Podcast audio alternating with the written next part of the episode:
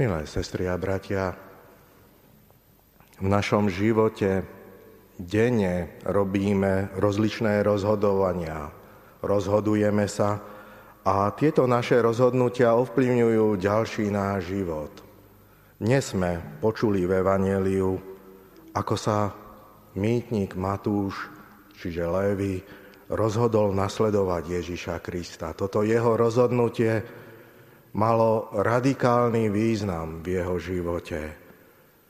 Je zaujímavé, ako pán Ježiš prichádza práve medzi mýtnikov a hriešnikov presne podľa tých slov, ktoré povedal, neprišiel som volať spravodlivých, ale hriešnikov. Viete, Matúš bol mýtnik, čiže patril medzi tých ľudí, ktorí boli považovaní za verejných hriešnikov boli vylúčení zo synagógy a stretávali sa iba sami medzi sebou. Mýtnici sa stretávali sami e, iba medzi sebou. A takisto tam povolávali tých, ktorí boli na okraji spoločnosti. A práve ku týmto prichádza pán Ježíš. Toto nám zjavuje jednu veľmi dôležitú vec že aj my, ak chceme, aby, v nás, aby sme mali hĺbší vzťah s Ježišom Kristom, musíme uznať, že sme hriešní. Že máme v sebe nedostatok lás, dokonalej lásky a jedine s Kristom dokážeme rásť v tej láske. Tak ako to pán Ježiš hovorí, že bez neho nemôžeme nič vykonať. Anglický spisovateľ a Filozof Chesterton hovorí, že svetý je ten, ktorý si uvedomuje, že je hriešný.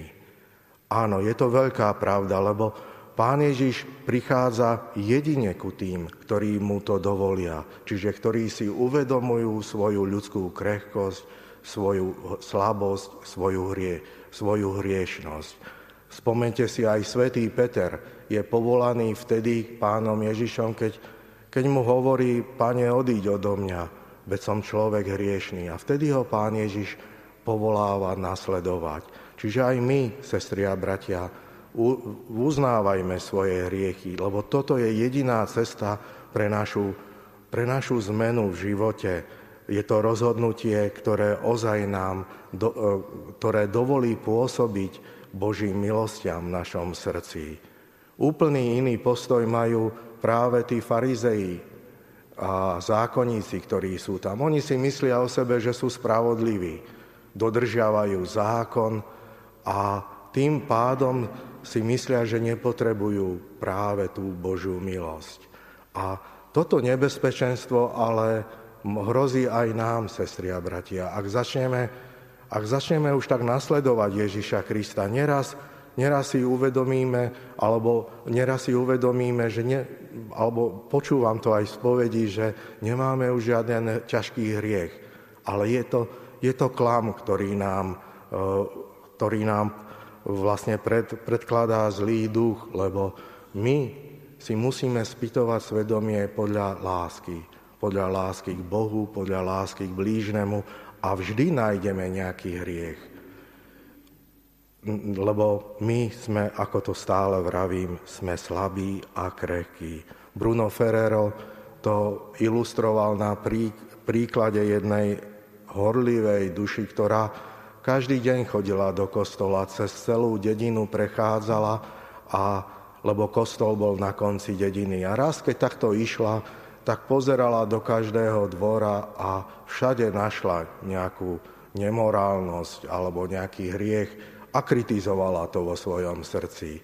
Až keď prišla k e, bráne kostola, na tejto bráne bolo veľký nápis Som medzi hriešnikmi Ježiš Kristus. A táto žena si potom uvedomila, že ozaj koná zle, že aj ona je hriešná a že potrebuje milosť pána Ježiša. Čiže, sestri a bratia, aj my vždy sa rozhodníme pre slova Ježiša Krista denne vlastne sa nám vnúkajú, sa rozhodujeme, buď či budeme nasledovať Ježiša Krista, vnúknutia Ducha Svetého, alebo či budeme počúvať radšej to naše ja, alebo pokušenia, ktoré na nás vplývajú. Ale ak sa rozhodneme pre, pre Ježiša Krista, tak tieto rozhodnutia nám budú ovplyvňovať celý náš život, celý náš ďalší život a my budeme rásť v dobre, pokoji a v láske, ktorú nám Kristus ponúka. Amen.